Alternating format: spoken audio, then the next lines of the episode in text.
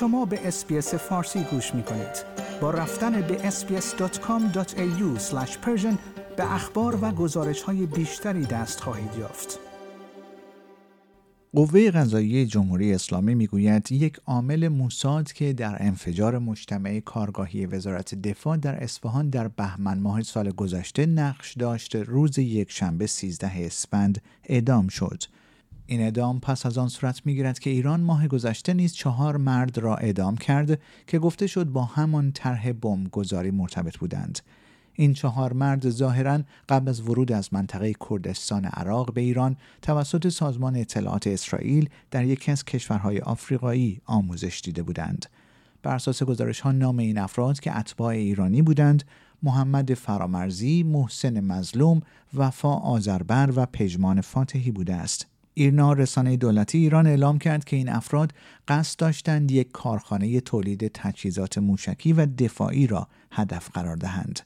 همچنین ادعا شد که این عملیات که توسط موساد مهندسی شده بود قرار بود در سال 2022 انجام شود.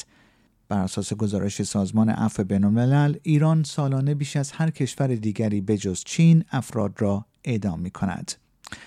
به گفته یک مقام ارشد اطلاعاتی کشور سودان ایران به طور ناموفقی سودان را تحت فشار قرار داد تا اجازه دهد یک پایگاه دریایی دائمی در سواحل دریای سرخ این کشور آفریقایی بسازد. چیزی که به تهران اجازه می‌داد ترافیک دریایی به و از کانال سوئز و اسرائیل را رصد کند.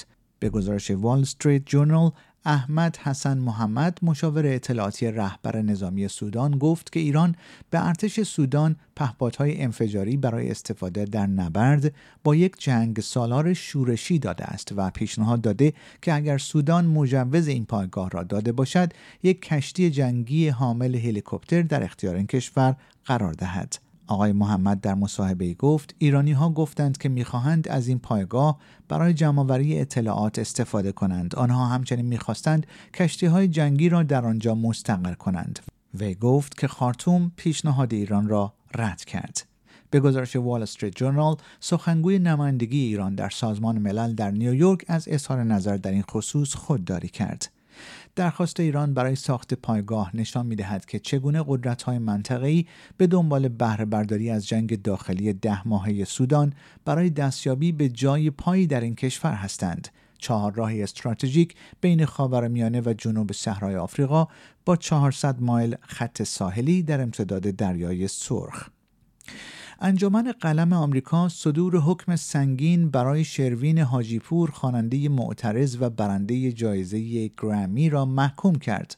شروین حاجیپور روز جمعه 11 اسفند حکم صادر شده از سوی دادگاه انقلاب را در حساب کاربری خود در اینستاگرام منتشر کرد.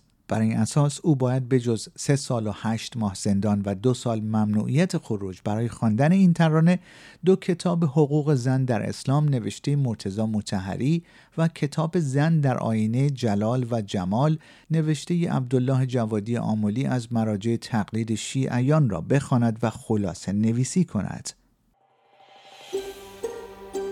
آیا می خواهید به مطالب بیشتری مانند این گزارش گوش کنید؟ به ما از طریق اپل پادکست، گوگل پادکست، سپوتیفای یا هر جای دیگری که پادکست های خود را از آن می گیرید گوش کنید.